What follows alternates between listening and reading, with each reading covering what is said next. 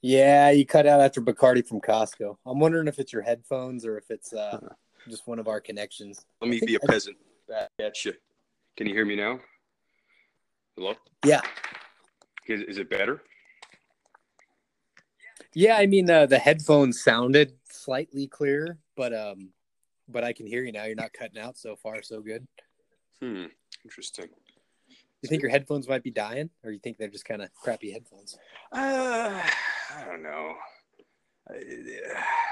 They're they're analog. I mean, not analog. They're this. You know, they're the you know the male the males. You you plug it in in a jack. You know, it's a male. Yeah. You, you plug it in. It's got a it's got a member. You stick it in the the phone's vajayjay, and then it works. Oh, oh my god! Those tend to be more reliable, but I don't know. They start to go a little bit. And I, I did bend uh, his wee wee a little bit, but I've been living like this for, for months, so I don't know. But if Hopefully, you're hearing me now, calls with clients. are you hearing me now? Fine through this. Yeah, Okay, must be must be the fucking headphones then. That's disappointing. Um, I'm due for a new iPhone. I'm so due. I've been holding out. I've been propping my phone up against my baseboard with my typewriter. I have like a travel heavy ass block square typewriter, and I char- I charge it my phone with the, the the fire wire or whatever the hell that thing is, and I brace it in between my my uh, baseboard and my wall and, and that and that typewriter to keep the charge, and it holds it solidly. And I've been doing that for months, and I'm like, fuck, I got a new phone. I got to get a new phone. My home button that I use often to, to lock my phone, not the home button, the lock button on the top, that w- that wasn't working for a time. Now suddenly, the, the lock button's working again, holding its charge on its own. After months of, of dealing with this shit, it's back to being cool again.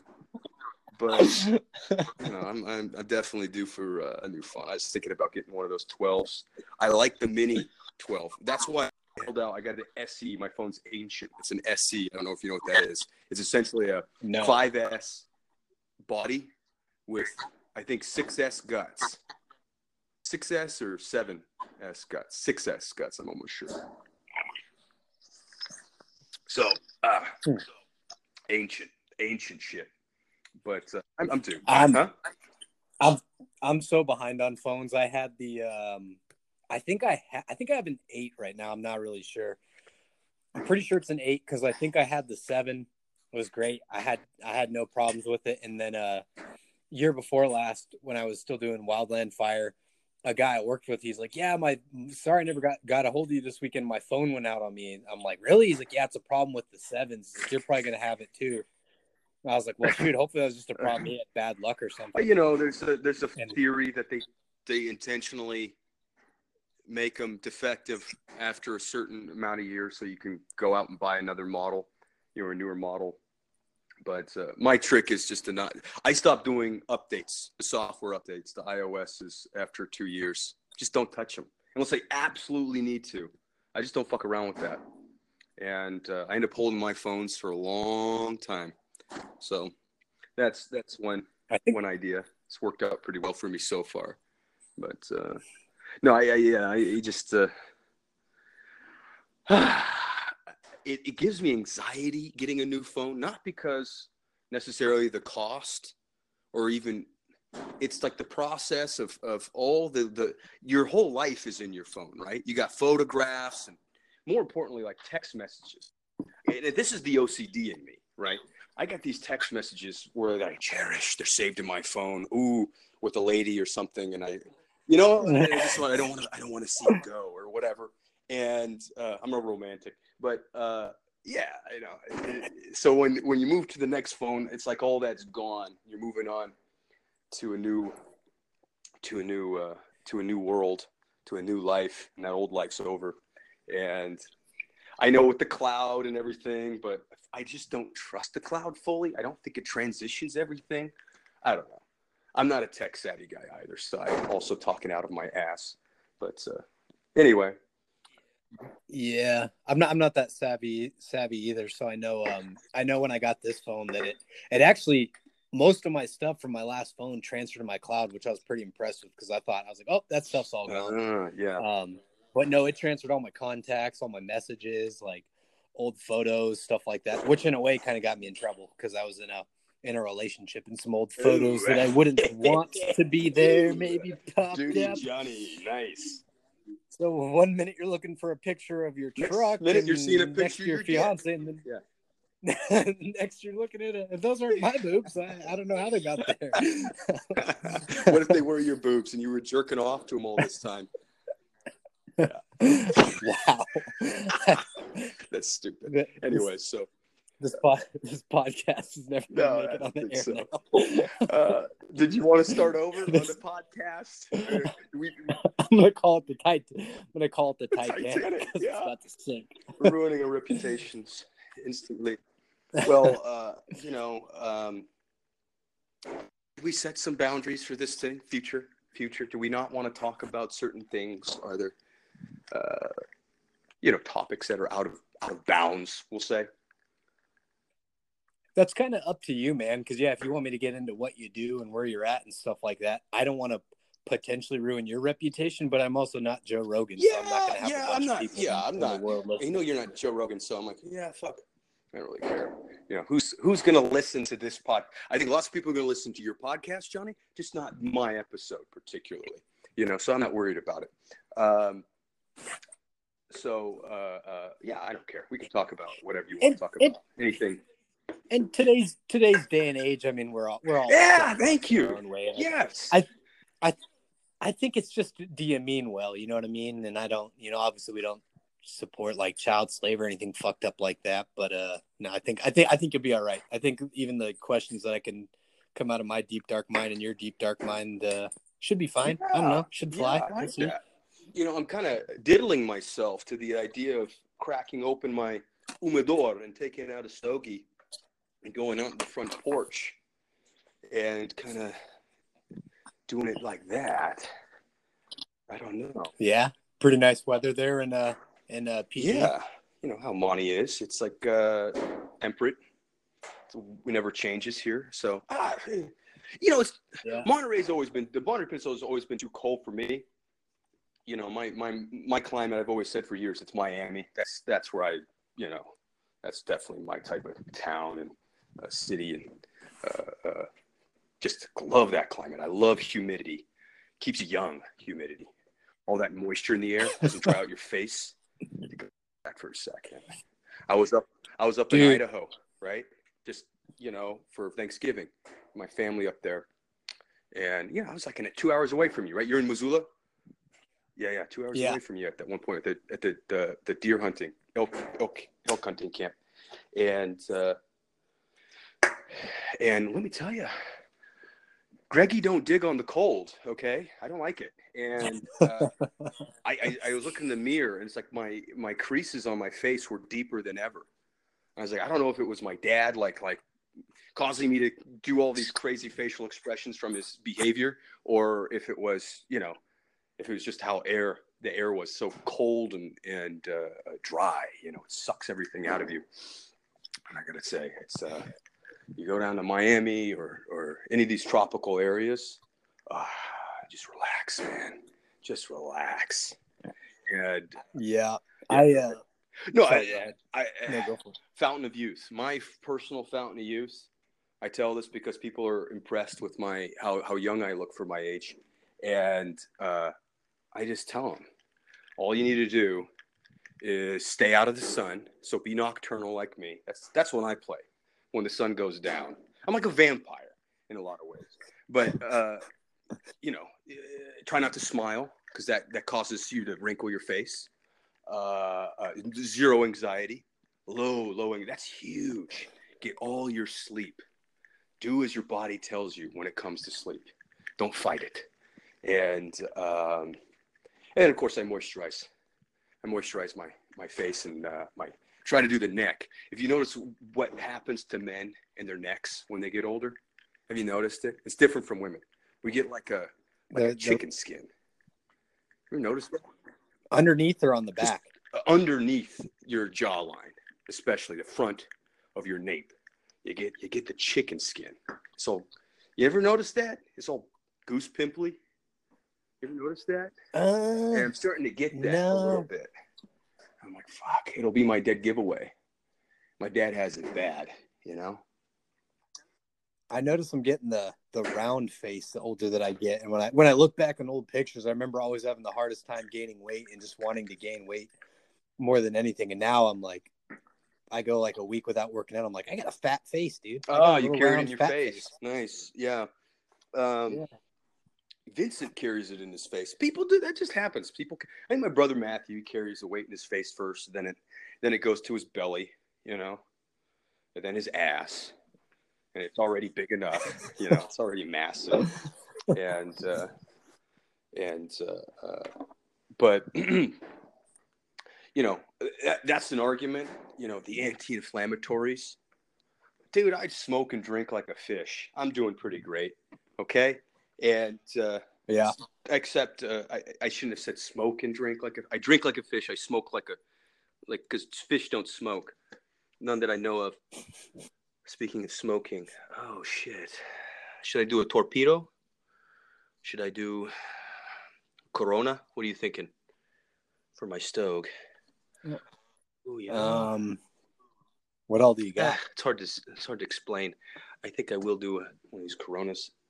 Two eleven Esteban Carrera. Oh, Carreras. There's an S at the end. Oh yeah. Uh, back to your uh, back to the cold weather. I noticed the same thing moving from Southern California out to Montana. My hands have never been so dry to the point where they crack, and I've never had to put on lotion or anything like that. Re- really, in my life, unless I've been sunburned or Mhm. something. Uh, but yeah, I got to put on all kinds of lotion. Then even just like walking around the house in the winter, I get static electricity shocked. It's like son of a bitch, dude. It's kind of it's I, I wonder sometimes if it is a climate that I want to live in long term because I think like you, I kind of uh I kind of I like I like the snow as a retreat in the cold weather Uh-huh. and I like the you know the great outdoors and all that stuff. Sure. But I I think I prefer more of a tropical climate myself. I'd rather be sweating like a pervert than uh freezing my ass off outside. You'll lose your balls. Literally, they'll fall off. It's a good time out there in that cold. That's what I realized. This is ridiculous. And uh, Lose your balls. yeah, no, totally. I'd rather be sweating than than hypothermia. I guess the the argument you get heat stroke. It's like whatever. Fuck off. Uh, you know. Yeah. Mm, okay. Okay. Got a little punched. What's what's that? What's that banging in the background? That is my over here. Over here. There's, uh, oh, is that thing? Is that thing all right? It, it's been struggling for for a long time. It's a, it always does that. It bangs, bang, bang. You know, every now and then, bang, bang. You know, Sounds like a dryer. with a screw in yeah, that's a good that's a good uh, analogy or a good. I don't know what you call simile. I don't know what you call that, but yeah, that's that's that's what it sounds like. It sounds like a dryer. You know, banging the clothes from inside, raining, but that's not what's happening. It's it's just a, a furnace. I don't know why it bangs. It doesn't make sense to me. Maybe there's something to do with the the heat expanding the metal. I don't know, but it does it. It does it every single time, and it's pretty constant. Huh. You know, Huh. Might be worth uh, getting that. We at, have. We or, uh, have, and you know, it's up to the landlord whether or not they want to replace it, and they don't because it works and it's functioning. It wasn't working because it wasn't responding to the thermostat for a long time. It's very off and on. Uh, uh, this is a stupid conversation. We're moving on, okay? yeah, yeah. Back to. Uh, I was going to ask you. You said you were grimacing and your your face is wrinkling from your uh, from your dad the way he's acting. What are you? You want to get into that, or is that something you kind of want to? Uh, just my dad's just uh, my dad's a character in himself. You know, where do you think I get it from? Yeah. and uh, Yeah. you know, so he's just, you know, I lived with him. Uh, it was me, him, and we had a bachelor pad. Me, him, and his brother Eric, Uncle Eric, and uh, it was a good time actually. I, I looked at, at that little bachelor pad situation we had fondly, but um, you know, I, we just rub each other the wrong, or I at least rub. He rubs me the wrong way, at least. I can say that, and uh, um, so he he just kind of kind of does ridiculous shit or says ridiculous things, and and I just don't uh, I don't put up with it. You know, I just kind of call him out in his bullshit. I tease him, I, I rag him, and just kind of a relationship. And uh, so he brings a different Gregory out for sure. And uh, hmm. I don't like that Gregory to be honest that much. but uh, yeah, at the same point, I do. I love the guy. He's my dad, and uh, uh, it is what it is, you know. So mm-hmm. I like I enjoyed my time spending with him and everything, and, and it's good to see him and and, and uh, you know, you know, you know how it is. Sons and fathers. Some have good situations, some don't, and it's uh, what I've learned is life's too short to hold grudges uh, with your family. You know, it's not worth it.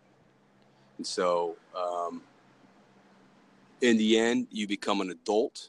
You're responsible for your own life, and any other any other excuse is chicken shit in my mind. And that's just it. Even if it isn't chicken shit, quite frankly, it's not serving you personally any better to advance yourself and to make you a better version of yourself the very next day. You have to take personal responsibility at some point. And uh, I'm a big fan of the Stoics, you know, ancient Rome and all that shit. But yeah, as you can tell, maybe. yeah, and I, I think it's a good point, man. Knowing about, I obviously didn't know your dad super well. Besides a few times that that I'd come over to hang out. I know he can cook like a mofo. Oh, he does do that. Seems like a pretty, he does uh, do that.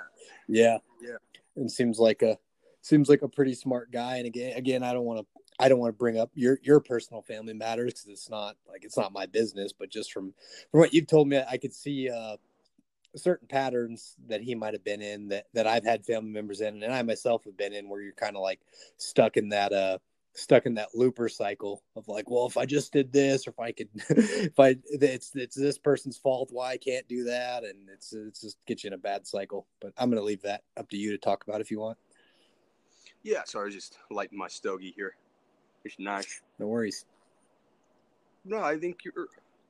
You know, I think it's it's simple. It's just it's never simple. It's family. It's complicated, but um, yeah, there's there's this uh, the first line, and uh, I was actually reading it um, on my flight back from Idaho Saturday. Anna Karenina, novel by Leo Tolstoy, and the first line of that book is something to the effect of all happy families are the same, but all unhappy families are different in their own way. If that makes sense, something like that. And uh, that's the one thing about Tolstoy is he. I can get into like ah, I, I, this is such a, a, a divergence from what I was getting at if I get into Tolstoy and everything, but um, the point is, is that um, you know, I, I look back at my childhood, and as I was growing up, I thought it was a fine childhood, and I was, oh, you know, nice middle class family, whatever, and uh, happy-go-lucky kid, and I was a happy-go-lucky kid for the most part, you know. Yeah. If you asked me if I was abused, I'd say, of course not. I was never sexually abused. I was never uh, sexually abused, but I was certainly physically abused, and I was looking back as an adult. I was certainly physically abused heavily. I was emotionally abused, verbally abused, and my sister. Really? Oh fuck yeah! And I think that's kind of the not just by my parents. My my mom. Uh, my mom's not an abusive person, so not really my mom, but my dad is is again he's quite a ridiculous character, and uh, uh, in so many ways, and he's oblivious to his own effect uh, on his environment. I think it's kind of like a I don't know, like an ogre uh,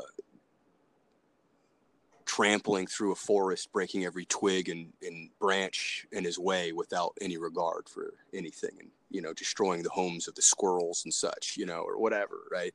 It, that's kind of a, Mhm. a fantastical analogy, I know, but um, it's kind of the thing. He just has no no regard for anybody else but himself, and uh, uh, that's just the reality of him. And you just kind of get used to that about him, and you just appreciate him for who he is, and uh, understand that. Once you understand that about him, you, you can kind of let things go and just say, yeah, don't take things personally. Just don't, you know. But yeah, Mhm. I you know I was also I grew up with uh, two older brothers, and um, four years, six years older than me. One's four years, the other one's six years. And yeah, they used to beat the fuck out of me all the time. kidding me? You know? it's funny, but it's not. No, it is Sorry, funny. man. There are times it's funny. I just have like I have this. I I thought you know they uh, they used to say terrible shit to me. That was their thing. They just bullied. They just bullied me. that was their favorite pastime at home. Used to fuck with me, and uh, uh, I thought you know uh, faggot was my name. You know, and growing up, it was just there. They'd call me gagry, things like that. You know, and. Uh, I actually do remember uh, my my mom saying, "Yeah, he is gay. Gay as in he is happy." You know, that's he used to call me gay all the fucking time. I remember my uh, I was playing Madden football uh, with Trenton. He's six years older than me, and uh, and uh, I was I was getting the better of him in the video game, and I must have been about eleven. He was seventeen or something, somewhere around there. I distinctly remember him calling me a dick. And I was like, whoa, I'm a dick? You know, like I didn't know what it meant at the time, you know? And uh, uh, a dick and then a homo, things like that. And uh, um, it's just kind of the, when you're the youngest of your, of your generation, and I was for my, uh, even if you could count all my cousins, I'm the youngest of my generation. But especially in my household, um, I didn't get the Sesame Street phase. I didn't get to watch that shit. That wasn't in my my uh, my uh, uh, uh, daily docket when I was fucking three years old. You know, Uh, we had already moved on to Looney Tunes. You know, and uh, Mhm. um, when I should have been watching Looney Tunes, I was already watching MTV. You know, That's what's wrong with you. No, I'm just kidding. one of the many things, right? And uh, yeah so i think about that and i and uh, i just say wow i was exposed to a lot of things and uh, uh, at a young age and um, but i also matured physically faster than them. Like i my brother talks about it. My matt who's four years older than me he was just bringing it up. Like he he remembered that i had armpit hair before he did. And i started getting armpit hair when i was about 12 so I'm in him about 16 you know i also started growing hair in my nipples when i was 12 you know, I started getting pubes at 10 years old, you know? But Sur- surpri- surprised you remember that, but I, I don't remember. I remember I because it was like, what the fuck is this? And, Yeah. uh, and I, I just noticed it starting to grow. And I, and I remember a moment where I was like, Mom, I'm starting to grow hair here. And she's like, No, you're not. And she wanted to see. And then she's like, No, you're not. I'm like, Yeah, I fucking am, you know? And uh, so I remember being about 10 when that happened. And, but yeah, the, the, the armpit hair, that's a big moment in a, in a young man's life. That's like a defining, that's the, that's a, that's a, a big step towards manhood, right? Do you remember that? Your first, uh, when you first started growing armpit hair? Yeah, I want to say I was probably must have been like between eleven and thirteen, and I I don't remember exactly, but I remember it was one of those things you're kind of excited for it. You're almost like a it's like a rite of passage, Yeah, kind of, or I don't know, it's just a weird weird guy thing or young boy thing. You're like, well, why do they have that and I don't yet? So- Yeah, exactly. You know, Gr- Same thing, growing a, growing a beard when you're in high school. You know, I was always like, "Fuck, Greg's got a beard. I can't, I can't grow a beard." you I had a beard in high school. I think so, or I think I think did I kinda had a tried to? I, I didn't. I, I want to. I want to say you did. I, I, I had this like chin strap thing with a mustache unattached, and uh, I remember Lance Thompson. I shouldn't have said his name, but whatever. I remember him looking at me. Maybe it wasn't him, but somebody.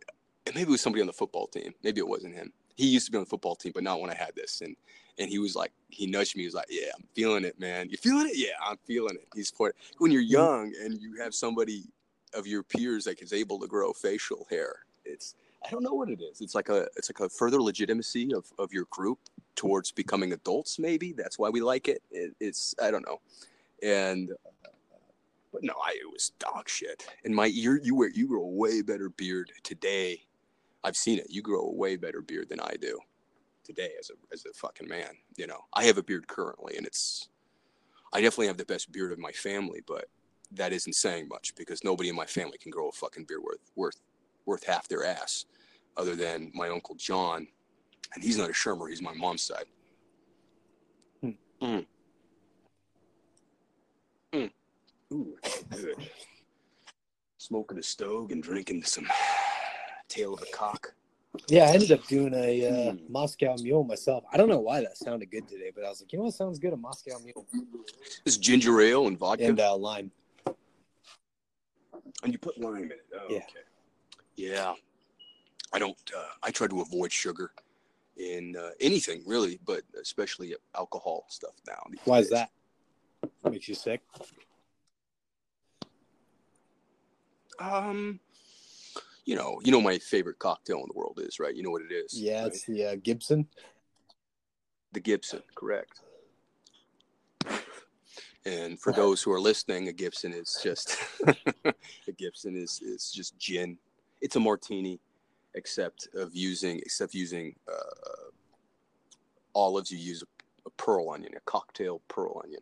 It's pickled pearl onion, and uh, uh, but it's pure gin essentially. Very, I use very trace small amounts of dry vermouth. And it's like drinking a what? Uh, just to make it official.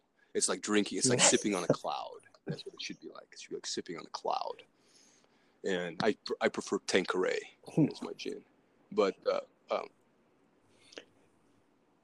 there's multiple reasons why I came to the Gibson as my favorite cocktail in the world. Some might not even call it a cocktail because it's only got three ingredients if you count the garnish. And that second ingredient, vermouth, is hardly even used. It's just gin.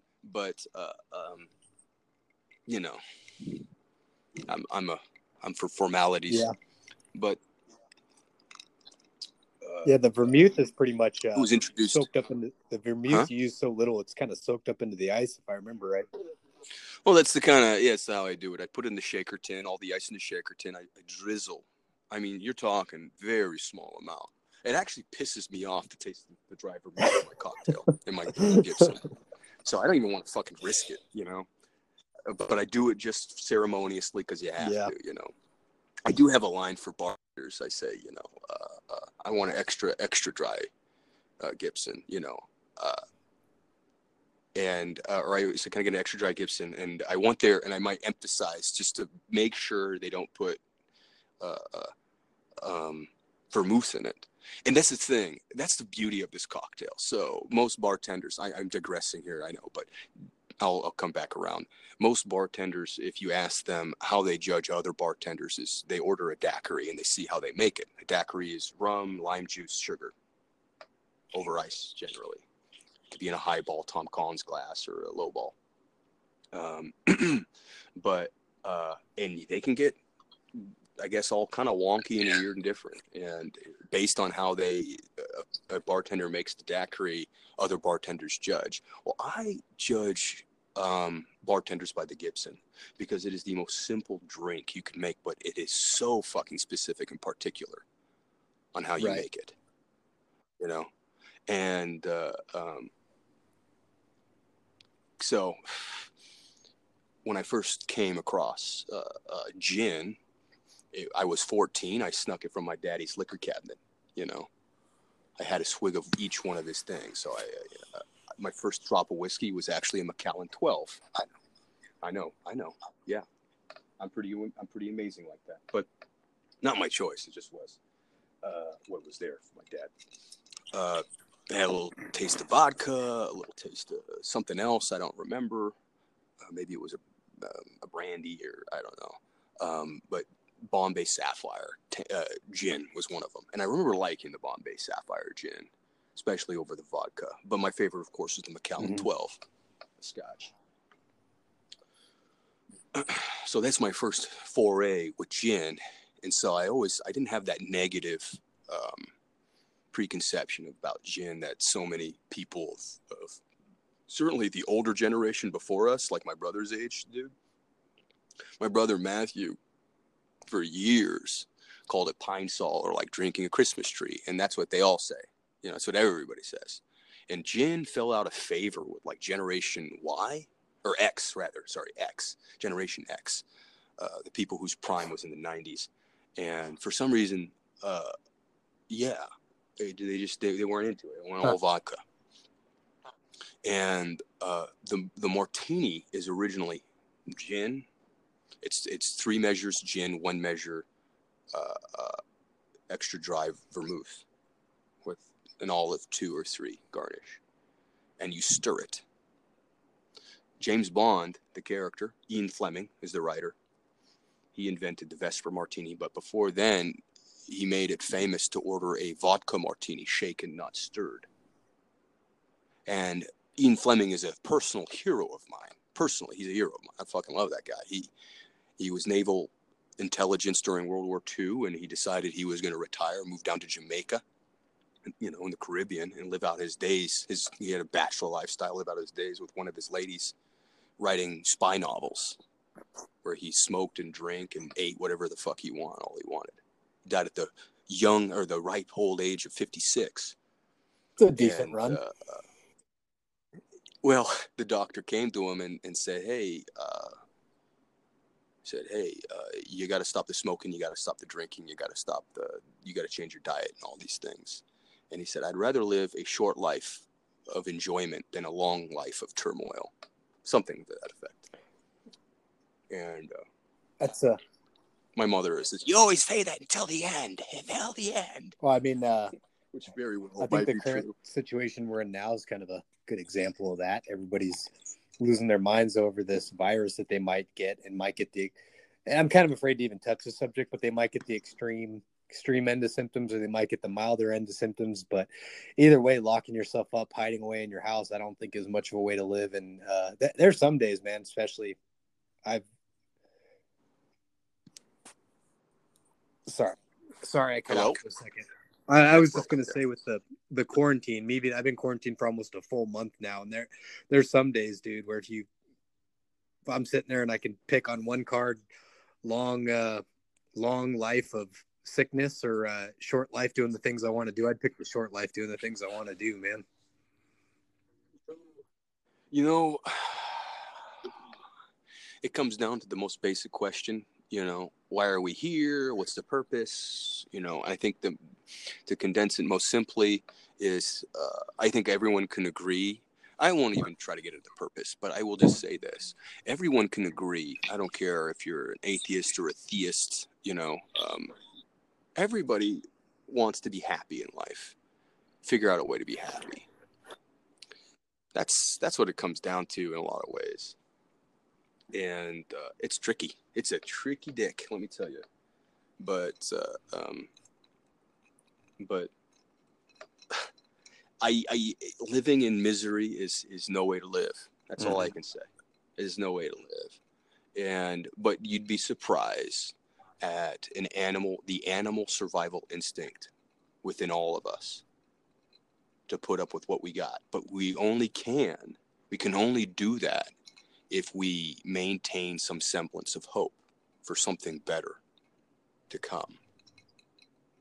You know, if we were told tomorrow that this is permanent for the rest of our lives, sorry, COVID's never going away. It's just going to be coming in waves every every winter, every summer, or whatever it was doing and we're going to have to keep these these quarantines and shutdowns and social distancings and masks forever. I think people tomorrow, when hearing that, would stop stop paying attention to all the rules. The vast majority of us, at least, we'd say, "Oh fuck you guys." Then, uh, if this is going to be forever, then fuck you. Yeah. No, we're not doing this.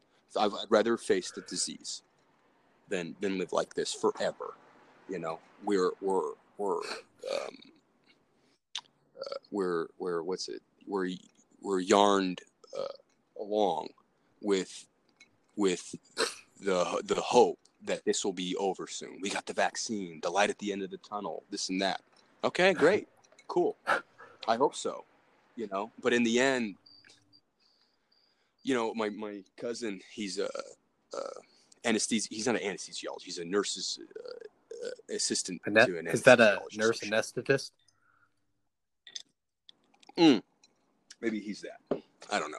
It's beyond me, but he does really well. Let's just put it that way. And he was on the board for the hospital that he works at um, for COVID preparation. Um, and so he knows quite well about the disease. He knows what's going on. And uh, first of all, our numbers, our, our fatality rates are highly inflated, but that's another discussion. Highly inflated. But uh, second, and he actually on, on Thanksgiving when I saw him, he saw his first COVID death. He said, and he says it's not. He doesn't believe it's um, it's uh, uh, respiratory at all. I mean, it's, you catch it respiratorily, but it attacks you and kills you uh, cardiovascularly through the heart. That's at least what he can. Uh, um, That's what he's seeing. you know Yeah. ascertain i suppose uh, but uh, but he makes this point. He goes everybody this thing is so contagious. You got to get it out of your head that you're not gonna that you can prevent yourself from getting it. Everyone's going to get this disease eventually period. It's going to wash its way through the entire society. Unless you are somebody wealthy enough that can live uh, in quarantine in perpetuity or at least until this thing really dies out and it's and we got the herd immunity pretty heavily. Um, you will catch this. Mm-hmm. you know? And so you just make your and, and originally we we that was a fact that we all knew and accepted when they came to us with the lockdowns back in march was hey you know we have to shut down because if we don't it'll wash itself through our society all at once and if everybody in the country gets it all at the same time it'll overcrowd our hospitals if we quarantine and try to uh, mitigate that some we can at least phase out our infections, the inevitable amount of infections that we get throughout the course of the year or two years Right. or whatever. And that was the plan to prevent overcrowding in hospitals because if you get overcrowded hospitals, that's when you start to get the unnecessary deaths. Right. You know, there are the necessary deaths from COVID, the people that you can't save if they catch it. And then there are those who, if they just got treatment, they would have survived. And we want those people to survive Right. you know but there's also something about time how much we how much more we know about the disease now versus what we did back in march i mean we have all sorts of therapeutics you know even even um, the uh, the ventilators that was a big thing and back in march and april we need more ventilators we need 50000 ventilators in new york or wherever and it ended up being a bad thing to do if you used it wrong. You're not supposed to put a severe patient uh, 100% of the day on a ventilator.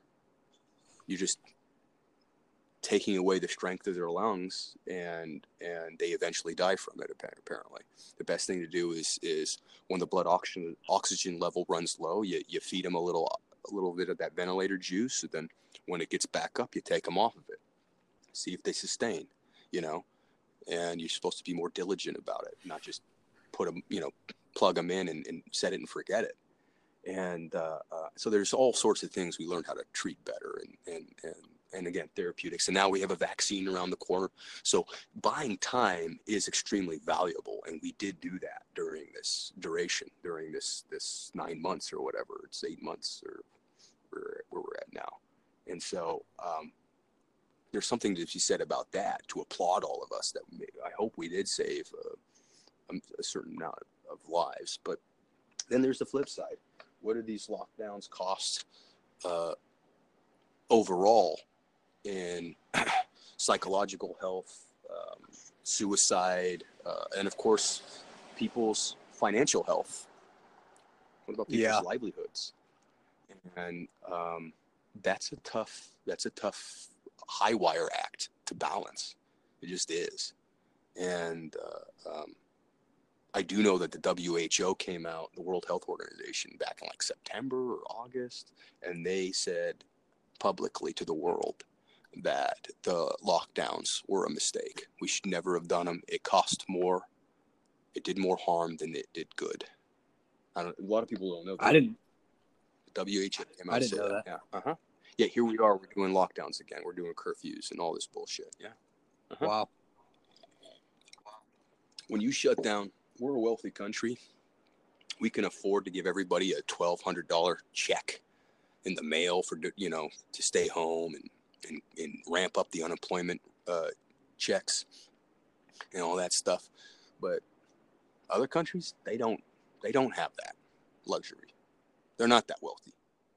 So when their customers, i.e., us, because they're the ones supplying the materials to make the products that we purchase, when we stop purchasing them at any degree, and if it's in a massive degree, we shut down a half of our economy. Uh, well, the rippling effect across the world is quite drastic, and a lot of people are have been impoverished uh, to drastic degrees across the world. So, if you're talking about a human humanitarian effort, net net, uh, uh, the shutdowns. That's why the WHO came out and said that net net, it cost more lives shutting down than it did uh, um, not shutting down. If we never did in the first place. Now we save more American lives, perhaps. Yeah. You know, the, us rich, wealthy, privileged in our first world country, the wealthiest country in the world. You know, and that's all everybody cares about, maybe. But, you know, you got this inner bubble thinking in this country. It's insane. It's insane. Yeah. You know, I don't know. But yeah, it's a lot of inner bubble thinking. That's how I call it. But anyway, moving on. No, that's interesting. I didn't know that the WHO came out and said that. Uh, I'm gonna just for curiosity's sake, yeah, I'm Yeah, look more into that when you and I Yeah. when you and I are done chatting, or maybe I'll maybe I'll do that tomorrow. But um, Yeah, whatever. Yeah. It was back in September or August. That's all I remember. I remember seeing it and, and it being a heavily, uh, just a heavily important title, news article title that I read, and and just kind of um, development, news development, I should say, that came out that nobody was talking about. It wasn't on CNN or whatever the fuck, you know, mainstream media. They didn't. They didn't publish that. They didn't talk about that. You know, they don't want that being known. But anyway, sorry Hey. about that. I lost you right at the. Uh, we were just finished up talking about the WHO came out in September, um, and you're talking about just you reading it yourself, and I lost you. fuck. I hope this doesn't screw up our podcast as far as it getting cut off like this. Uh, no, I can go back and and clip some of this stuff out and edit it. cool. cool, cool, cool. So That's good to know. yeah, I can. Uh, I So can, I can edit put as out much as I want or need to, which I don't. I kind of like Yeah. to just let it fly. You know, like if I like I say a bunch of dumb shit, especially now that I've been stuck to my my house for uh, 24 days. I sometimes I just like vomit out my I mouth. can, I can see your eye twitching right now through my ears. You know. Fucking having full on conversations with the dogs, dude, and myself. Yeah. Shut up, Damn, shut you're up. getting that Ted Ted Kaczynski going on in your cabin, writing a manifesto. Yeah, American You gonna blow up consumerism. shit. American consumerism. I can't stand it anymore. American exuberance, exuberance, Ugh. exuberance. I'm trying to come up with exuberance and consumer exuberance, exuberance. Ah, I can't do it. Yeah, probably shouldn't talk about uh, Ted Kaczynski on any platform that I don't want some alphabet soup agency listening to later on. Alphabet. Yeah, how about them? You know, they're after, they're out to get us, aren't they? Although the more I see the government in action and having worked with different government agencies and being in the military, sometimes I'm like, you know what? They're very inept. We'll be- they're very inept. we'll be fine. aren't they? We'll be fine. Yeah. Most, most of them can't get themselves out of a wet paper bag, so I'm not uh not too worried about it. That's pretty bad. A wet paper bag. That's good because that's extra terrible, isn't it? You Yeah, rip through you a gotta, wet paper bag easier than a dry one. dude. Not you- that it's hard to break out of a dry one. Paper bag. Anyways, go ahead. Well, you got you got dictator Newsom you got to deal with, man. I feel I don't even live there Yes. anymore. I've heard this It's one. hard. It's hard to Mussolini. watch. It's a Nus- Benito Mussolini. Dude, how is that guy not being thrown out on his ass for being a hypocrite and stoned with all the other violence and protests that's going on in the world? How is nobody at that guy's front door being like, "Hey, man, want to come talk to us?" hey, get over here. Hey. I think he's smart enough not to trust his uh, his average citizen. He's kind of like Joffrey from Game of Thrones, you know. Yeah. He's highly protected behind his his uh, ivory walls or whatever it's called, his ivory tower, and uh, um, you know, goes to his French Laundry restaurant with his his uh, his cohorts and uh, partners in crime and all that shit, and he makes sure he stays away. He does his his press conferences, you know, in a in a room where only he's in there and the cameraman, you know. Because of COVID, he Yeah. doesn't need to see us uh, in person, right? pretty it's, it's bad for it's. It, he might be killing people. He might be spreading it if You he still sees there? us in person. Yeah, I am here. Can you hear us? Can you hear me? Hello. Yeah, you cut out for just a just a second, but uh, Oh, we'll, we'll work through it. Okay. We'll Okay, improvise. we'll work through it. Anyways, yeah, no, I mean, I think he's just, uh, um, I think he knows better. And I, there's a, a petition to sign to uh, recall him. But um, the problem with recalling somebody, we did it in this state back in 2002, I believe. Yeah, 2002, maybe. Or maybe it was 2000. 2002, must have been we recalled Governor Gray Davis and replaced him with Arnold Schwarzenegger. That's right. and that's the key. And that's the key. Arnold Schwarzenegger led the charge of the recall. He called out Governor Gray Davis for his deficiencies and his bullshit. Everybody was unified in the state for their disdain for this guy. He's just a fucking a wet rag politician, just useless. Okay. And uh, um, we had that Enron controversy with the blackouts. They were they were uh, running up energy um, futures or some shit in our state, and through some financial wizardry uh, um, in the public markets or some They shit had a little uh, accounting blip. we got bid out. Yeah, we got bid out, and I think a lot of it had to do with Gray Davis. He was in on that that scheme. He was getting kickbacks, I imagine, because why else would he have tolerated it for so long? Yeah. And anyway, so he got the boot. Uh, um, but the point is, it was led by somebody, a viable replacement. We don't have that. We don't have an Arnold Schwarzenegger or anybody who's leading this charge to recall him that says, I will be governor. And here's what I'm going to do when I take over. There's no vision beyond just getting him out of there. And that's why it's not catching any traction. And uh, so that's that's the problem with the, the, the thing to recall. Governor Newsom. The other one is we live in a one party system in this state and they've monopolized democracy here. So democracy doesn't exist at all. And uh, so, yeah, your vote doesn't matter. Whether you're Republican or Democrat, doesn't matter. Doesn't matter. Hmm. Democratic cartel, the Pelosi, San Francisco political cartel, they own it. They own the state now. And they ain't ever giving it up Yeah. It's bought and paid for. and that's it. Because yeah, you know Newsom is is Nancy Pelosi's nephew, right? I did hear that. Yeah. It's not the. Yeah, yeah. I was. I kind of been meaning to. It's such a simple thing to fact check Google or maybe.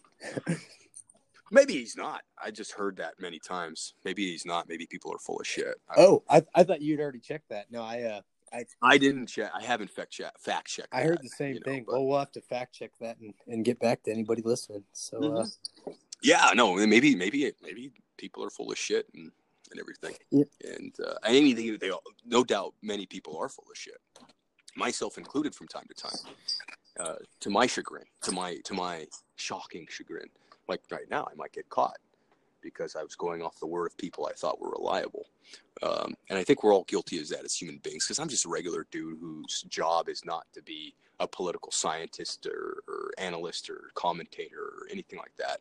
So when it comes to this shit, I'm just going off of anything I can glean from the media and alternative sources collective collectively.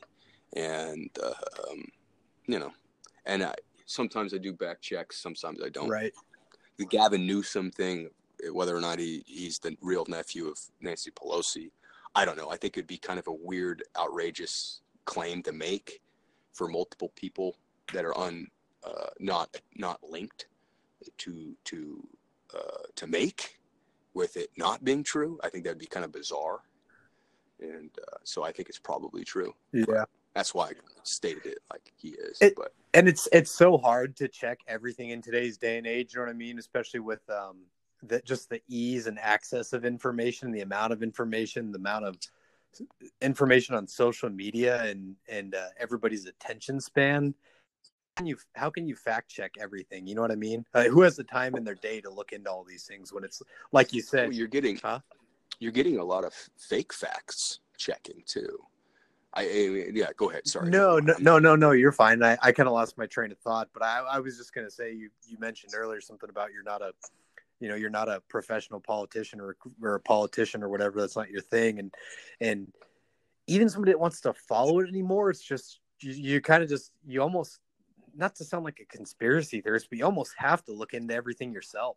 It's it's like there's so much You there's do. so much BS, but who has time for that, dude? Who has time to sit and look at every little fucking thing with food we're, we're food we're eating? What's going on with the environment? And what's this governor doing? What's this state doing? And then for some some degree, it's like, who cares? Do you live there? Why do you care? Why do I care what Gavin Newsom's doing? I don't live in California anymore, but it still pisses me off. So No, I mean, uh, you're right. You know, most of us don't have time.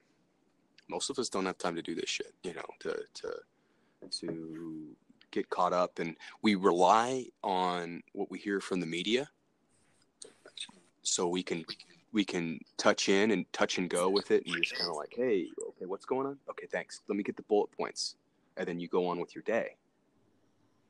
And it's it's extremely disturbing to find out that those bullet points are highly misconstrued to manipulate the population.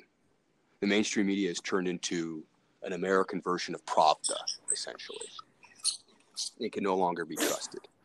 They're all unif- unified in their agenda to push um, what they want and the ideas and, and the movements that they want and there is no room for uh, al- alternative facts, as they say.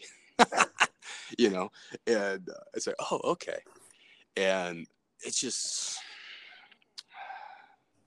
it, it, it it's it's a sad time that we're we're at this part. It's a difficult time, and I think the average American we're, we're, we're getting it from every angle, from social media, from your news, from from from uh, radio, from this and that, and it's like, whoa, whoa, whoa, what what's what what do I believe? And I think most of them just tune out. If they stop believing one source that's so super legitimate, you just tune out. You move on with your day, I think, and uh, that's sad. You know, I, I, I noticed, you know, your previous uh, pod, uh, your previous thing that you released uh, on your podcast, um, the previous two, I think, was one about you don't think this this election is the end of the world, which I don't think so either. You know, um, and the second one was you were annoyed that your professor, who sounded drunk, was trying to compel his students to go out and vote, right? And I could break that down too. It's like, well, he's telling people to go out and vote for Joe Biden or Democrats, right? That's what anybody tells you to tells a stranger to go out and vote. It most likely means that. Not always, but uh, because the the media is so monopolized and one sided, and uh, you know, if if if you were somebody who wasn't thinking about voting, but oh, you persuaded me, you know, you're probably going to go with whatever the mass propaganda is pushing on you, is what they're betting on, and so it's a safe bet. They think, so they think. But I, I actually give most human beings, not just Americans, especially Americans actually, but most human beings more credit than that. I think most people, if they choose to vote, they take it as a serious responsibility and they actually do their homework. That's what I believe, you know. The moment they don't, Hey, Hey, you know, it I, happened again. yeah, I think this thing might be pretty fickle about the Wi-Fi connection because I I lost you at um. We are talking about voting, professor, and uh, the last thing you said was someone wasn't thinking about voting. I don't know if you could pick up pick up from there or not. I guess I should. I can't. Uh, you think it's my Wi-Fi's at full bars, and my my reception is too. It, Um, it, it could be my end. I'm downstairs, so further from the router. Probably don't the best Wi-Fi, but uh, it also might have been big government shutting us down. Shut us down. Very well, could have. Shut us down. You don't have a voice. My goodness, what is going on with my phone here? It's like, okay, here we go. How about now? Can you hear me? Yeah. Fuck, I can barely hear you. You're like a whisper. Can you hear me any better now? No, you're still faint. Let me. Uh, But you want me to try uh, reconnecting it? Send you another link. I guess so. It, it rejected my last reconnection. Then I had to do it again. Now we're talking. But Um, let's go for it. yeah, let me. It's a, Huh? it starts like this. It starts like this, and then you it, like it starts like this, like a, for the first few seconds where you're kind of faint, and then suddenly you become um, serviceable with your with your uh, volume level. Huh. Is this any better? I, it's fine. We'll make it work. It's fine. We'll make it work. Okay. Uh, I'll have to Um, do some editing, and again, this is a, a trial process until I got the the salary to cut Greg a check and have him fly out here because I know it's going to cost cost me money to get you to come visit. So Certainly during the winter. You kidding me? I'm gonna have to get a hot tub too, the steam room. Oh, that would be lovely. Yeah. Yeah. Um, Somebody in a cold climate. Some people like it, man. Some people not so much. And I remember you telling me you're like, "Hey, man, when you move out there, I, I'm probably not going to come visit." I remember you distinctly saying that. So Yeah, you know, I, I don't like the climate, and I'm starting not to like the political climate there either, to be honest. But uh, no, I, it's uh, it's all about the cold weather, though. I, I, you know, I'd go there for the summer for sure. And um, you don't fly fish. I do, but I don't have any fly fishing gear. I was raised fly fishing, so I uh, really enjoy it when the opportunity comes. And I just know from reputation in that movie, The River Runs Through It, that uh, fly fishing is pretty big in Montana. It's pretty pretty awesome. So that'd be something I you could coax me out to do during the summer up there for sure. What? What kind of uh, what kind of um, airport? Do you have an airport in Missoula? yeah, of course, we got a pretty big airport, and actually, this is all hearsay. I shouldn't. uh I shouldn't uh say too much on it. One, because I really just don't know, and it's all hearsay. But I heard they're expanding the airport, and um something like some kind of like a Netflix studio or some kind of studio is moving out here. Um, so I imagine Missoula is going to get pretty popular here in the near future. Not only that, a lot of people fleeing these other uh, big metropolitan cities, like in uh, like in Washington and California, are moving out here. Properties getting taken up pretty fast. A lot of people are moving up up to Idaho too lately. I think there's a mass exodus out of California. Yeah. Maybe Seattle too. You know, and a lot of that could be COVID driven, and I think a lot of it's clearly political, politically driven. The political cli- climate, like I said, is getting ridiculous in this state. And I told you that story where I got uh, yelled at, and the cops called on my brother and I for smoking a cigar while we were walking down the street. Yeah. on a public street outside. Yeah. Say goodbye to It's like, are we living in America, it. uh, or are we in the, are we in the CC, you know, uh, uh, China, you know, communist China? Is this communist Russia? that used to, that's what used to what they said back in the '80s. This isn't communist Russia. You know. it's communist China. Now it's communist China. That's what you have to say. You could say North Korea too, I suppose. What are we living in North Korea? You know, that would work. Because they're far more extreme. But yeah, I think yeah, I think that's happening. And I think that's why. Um, I mean, that's the thing. It's like you have a, a mass exodus out of these blue states because of how poorly they're run, governmentally wise, and the politics have have gotten so um, rapacious um, that it's just the people who can do. And when I mean that, they if the people who can leave do leave. People who can't, they're stuck there. Yeah. They're stuck. They can't afford it. They don't have the means to get up and move. You know, they're dependent on that one job they got, and, and uh, it is what it is. And they just they're they're stuck. They're stuck being whipped for these fucking new slave owners. Yeah. It's fucked up. And the wealthy who came over here, and most of them are the ones who contributed to the to the ruination of these states. Uh, they go over like locusts, and they do it to another state. It's fucked up, you know. And um, it's just I don't know. It's also kind of the dismal tide of a comfortable society. You get what I'm saying? Yeah. This is just kind of what occurs. I, I draw a lot of similes between the United States of America and ancient Rome. And um, one thing I can say is uh, uh, most historians agree that the fall of Rome could be attributed because it imploded. It was from within. It wasn't some.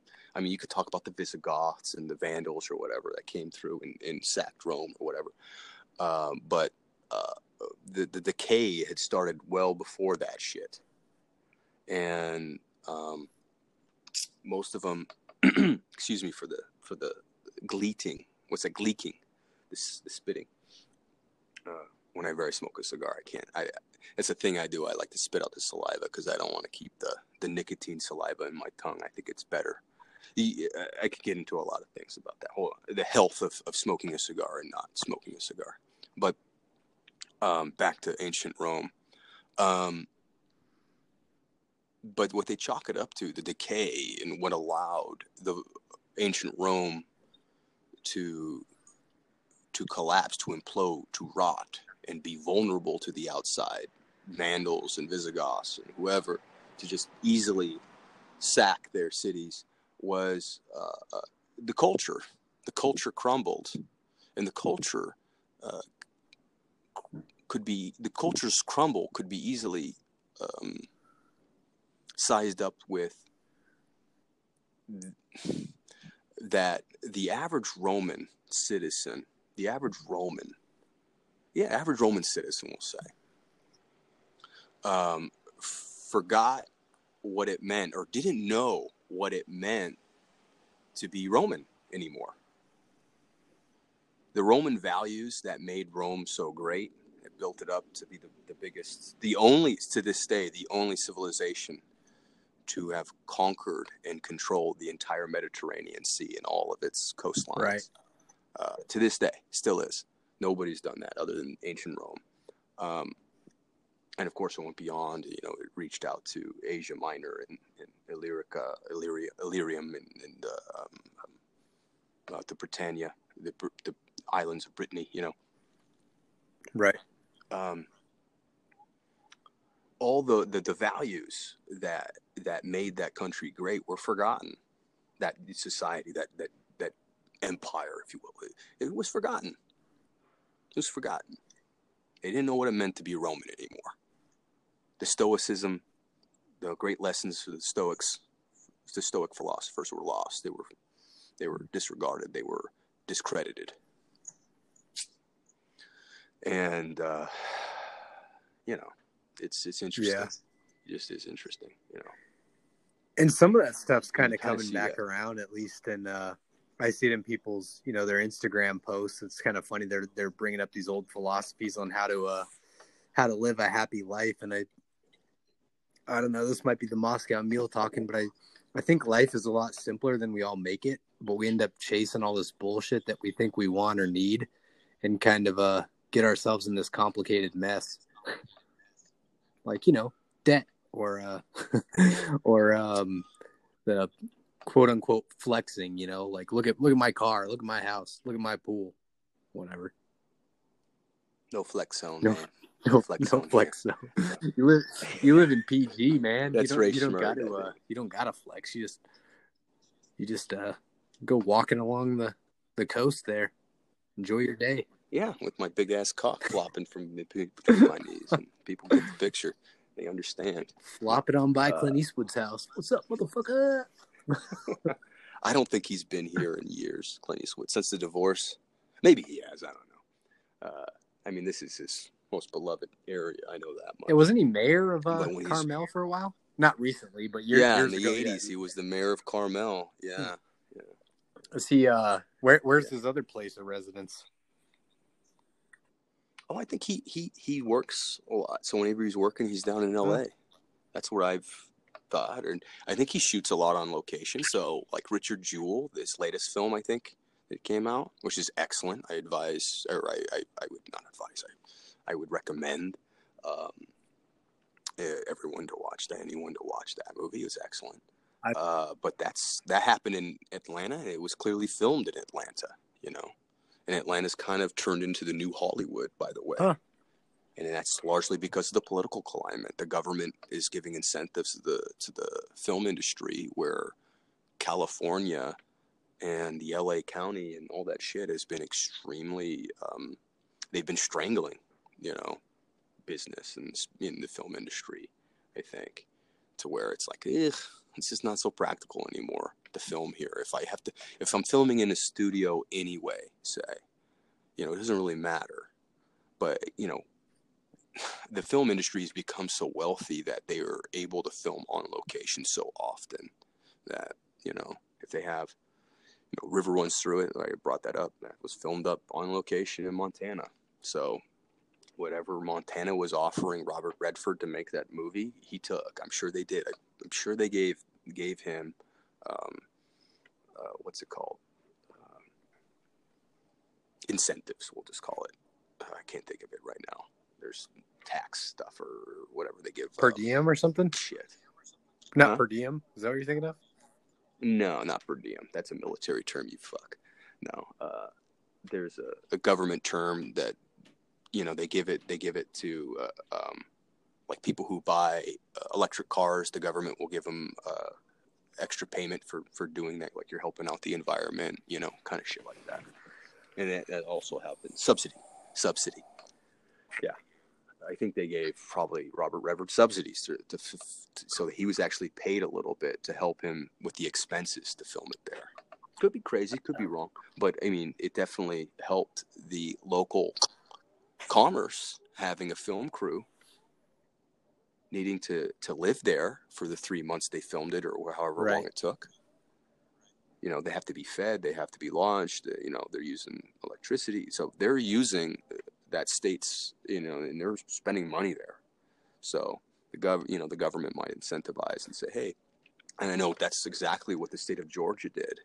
Uh, you know, a, a decade ago or more, de- decade and a half ago or whatever, when this great um, movement where Hollywood and filmmaking started to come to Atlanta is is precisely because of that. Because uh, the state of Georgia was is literally incentivizing and giving subsidies to to to film to the film industry to start doing shit over there. You know. Mhm.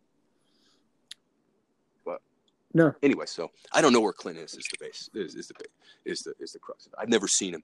My mom, when she first moved here, uh, ten years ago, uh, she had seen him um, a couple times in Carmel walking around. I'd, I'd imagine that's his home base, and I don't know. Again, I I, I don't really care. Well, I I, I I have seen him. Well, I've seen Clint Eastwood here, but it's it's because of the pro am, Ah. you know, at Pebble Beach. know. every time I've seen Clint Eastwood, it's because he was there and he was like, you know, he was playing, he was playing around for the celebrity portion of the pro am, and, and then he awards the trophy at the end of the pro am. Do You you remember when the the year that I was there for that, and uh, you were you were pretty drunk, and you had your name badge on? You remember what you said? naturally, naturally, I was. Do you remember what you said? I, I do because you made a big deal out of it later. I found out. I don't remember saying it, but I remember you telling me about it. But you go ahead and tell me. I just thought it was hilarious because, well, one backtrack really quick, and then I'll get to it. Other thing that I missed, I don't remember where I was or why I was. If it was you and I together, and we came back, and Vince and Lauren were kind of doing their own thing, but Vince was uh, trying to get a hold of Bill Murray to say, um, "Hey, Bill, can can I get a picture of of you and my wife?" And he's like, "Yeah, sure," and he just walks off.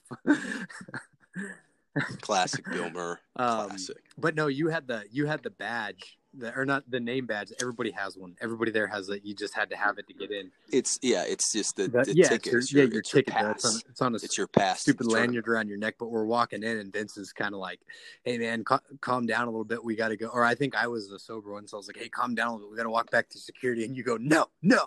You see this, and you hold up your lanyard. This is a badge that says I can do whatever the fuck I want. And you just walk through. That's what happens. It- It's in, it's infectious around here. You become this rich prick who feels like you, you can do anything you want. You know, over the over the head. you know, they can't tell you what to do. I'm a rich guy. You know, and that's kind of the mentality you get when you when you're when you're at the pro am in Pebble Beach and you're and you're wearing your fucking uh, uh, bougie fucking golf attire or whatever you're wearing. You know, and uh, you start you feel it coming up on you. You know, you're you're better than the rest of us. Indubitably. You can tell a security guard that, hey, I, I, I own this fight. You know who I am? You know, kind of a fucking attitude. Yeah. It's awful. That's my fucking yacht out there, pal. You see that yacht? It's mine. You want to be aboard of it? Never. Sorry. Out. The one, No. the one that says "Shell" on the No. back of it. Yeah, it's my dad's. That's right. no, what the? You don't want to my dad. No, I, I mean a lot of it's dad actually. I you know I I haven't actually made I haven't made any inroads with the the rich prick society over here. Even though I, I, I play a pretty good rich prick when I want to. I just never have. And uh, I don't know what it is. I think I'm just you know what it is? I'm too authentic. I hate to say this about myself because that makes me feel like a phony right now, but I do know that to my core. That's the one thing um, that as an adult i got super grossed out by is just being a phony. I don't care what i am. I just want to be real. I want to know where i stand. I know i want to know who i am. And uh, i don't want to lie to people or anything like that. So authenticity is a prime uh, uh, principle to who I am, and so uh, it grosses me out to act Yeah, phony, so to speak. And it just does. You know, maybe if I played it up a little more, oh my gosh, maybe I would, because it, it is interesting. I, I do feel like the super rich, because they're up in this echelon where we can't reach, the average person can't reach. They are kind of socially inept, especially if they were born into it, mm-hmm. right? If you're this brilliant genius guy who made it, then then of course not. You you I mean you had to do it yourself. You, you've been through the real world. You've seen all of the walks of life. But if you're a rich guy, you know you haven't you haven't really experienced the real world and real people as they as they are as themselves. Most people are, um, you know, uh, they're the ones who pamper you. You know, because they're trying to get something Yeah. from you no, I, I You know? and so I do think there there is a, a vast majority of the of the upper class in any society, and they are kind of socially um, backward or or behind or, or unawares, and they could be easily duped by a phony fucking person. Where someone like you and me, uh, who come from you know more humble beginnings, we're not rich, you know, and we've had our downtrodden times, I'm sure, and all that shit. Mhm. and we've seen everything not everything but mo- a lot of things that we we we know a bullshitter when we see one. We see somebody who's full of shit who's playing it up and we can smell it and it grosses us out Yeah. you know? We're a rich prick who was born into it you know they don't know anything else than that they just know this person's buttering their biscuit for them and it feels nice you know Yeah, and yeah, I could see that. And um, there's not to get too and they're appalled the few times that somebody you know sh- shoves it in their face so to speak Yeah. you know they, can't handle it and I don't want to go down a rabbit hole talking about rich people, but when I lived in um in Oh, I wish I aspire to be a rich person. you fucking kidding me?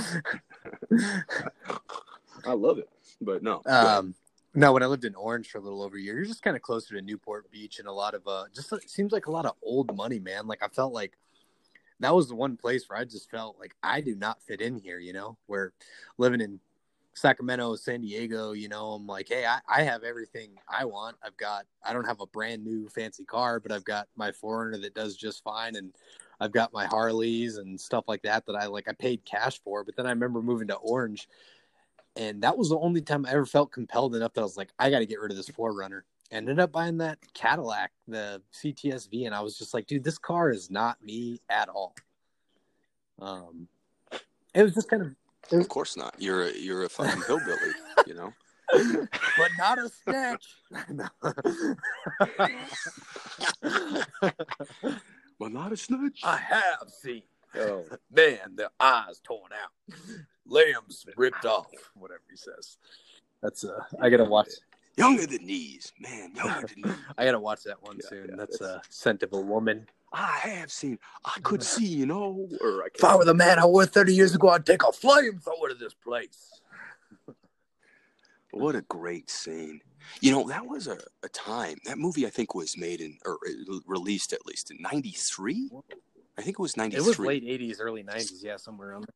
No, it was it was '92 Yeah. or '93. I know this, right?